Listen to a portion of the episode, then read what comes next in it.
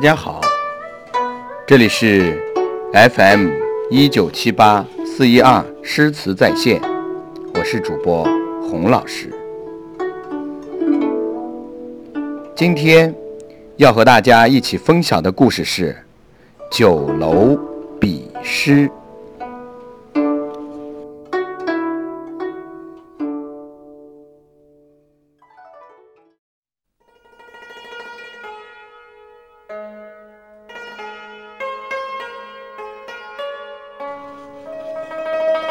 传说在开元年间，著名诗人王昌龄、高适和王之涣三人闲居长安。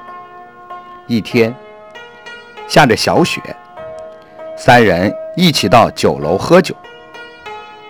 酒店里非常热闹，因为正赶上梨园临关，数十人举行宴会。宴会进行到高潮，有四个美丽的姑娘。便开始唱歌。那时，人们喜欢为一些诗词配上乐曲来演唱，写得好的诗歌自然最受青睐。王昌龄他们三个边喝酒边在旁边观看。高适突然想到一个主意，说：“我们在诗坛上都很有名，但是从来也没有分过高下。”这回根据他们四个姑娘唱的歌词，看谁的诗多，就算谁最高明。其他人点头应和。第一个姑娘唱道：“寒雨连江夜入吴，平明送客楚山孤。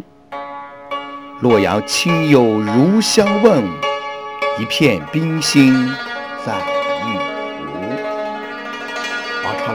说：“是我的一首。”并在墙上画了一横，记着。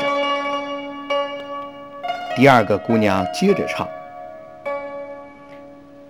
开妾泪沾衣，见君前日书。夜台何寂寞，犹是紫云居。”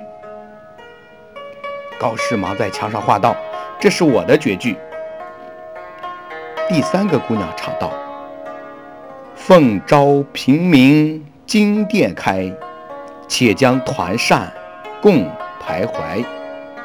欲言不及寒鸦色，犹待朝阳日影来。”王昌龄得意地在墙上又画了一道：“我两手了。”王之涣看这情景急了，说。这些唱歌的姑娘可不怎么样，唱的诗可见也没什么高明。于是他指着姑娘中一个最美的说：“听她唱，如果不是我的诗，我就一辈子不再和你们比诗了。”过了一会儿，这个姑娘唱道：“黄河远上白云间，一片孤城万仞山。”羌笛何须怨杨柳，春风不度玉门关。三人一听，鼓掌大笑。